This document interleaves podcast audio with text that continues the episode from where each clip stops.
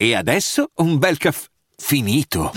Perché rischiare di rimanere senza caffè quando puoi abbonarti a Caffè Borbone? Prezzi vantaggiosi, costi di spedizione inclusi, tante possibilità di personalizzazione e l'abbonamento lo sospendi quando vuoi. Decidi tu la frequenza, la qualità, scegli tra le cialde e capsule compatibili e crea il tuo mix di gusti e miscele. Mai più senza caffè con l'abbonamento Caffè Borbone. Tutte le info su caffèborbone.com.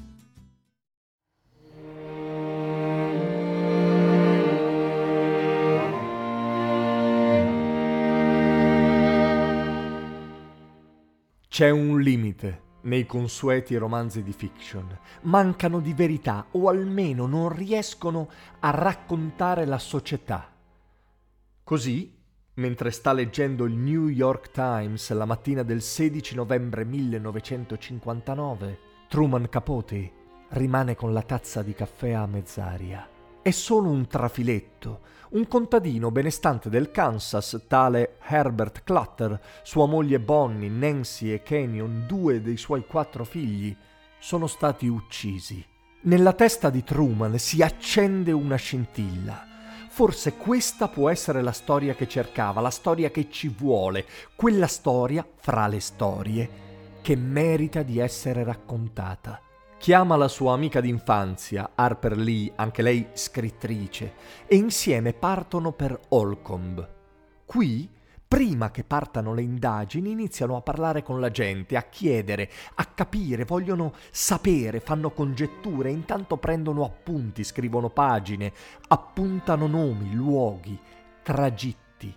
Ci vorranno sei settimane prima che la polizia esca dalle tenebre in cui ha brancolato per giorni la soffiata di un carcerato, un furto d'automobile di due sbandati, un lungo interrogatorio ed ecco che Perry Edward Smith e Richard Hitchcock sputano fuori tutto nella migliore tradizione del male e della sua banalità. Pare che i due, in carcere, avessero sentito di un agricoltore che avrebbe avuto una cassaforte piena di soldi, così con queste vaghe informazioni entrano in casa della famiglia Clutter, non trovano la cassaforte ma trovano Herbert, Bonnie, Nancy e Canyon. E le cose vanno come vanno. Per i successivi sei anni Truman Capote lavora al suo libro, probabilmente il primo romanzo reportage o romanzo verità della storia della letteratura e per farlo frequenta assiduamente molti protagonisti della vicenda.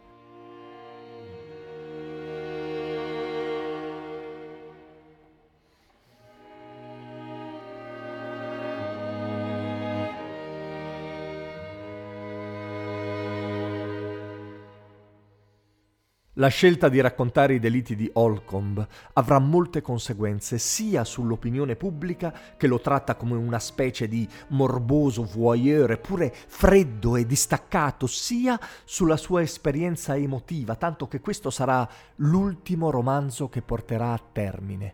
C'è un doloroso stridore quando esce l'ultima puntata della storia sul New Yorker. Viene festeggiata con un ballo in maschera al Plaza Hotel. Negli anni successivi Truman Capote sarà spessissimo ospite di trasmissioni tv e rotocalchi. Il romanzo si chiama A sangue freddo e secondo alcuni non poteva essere altrimenti.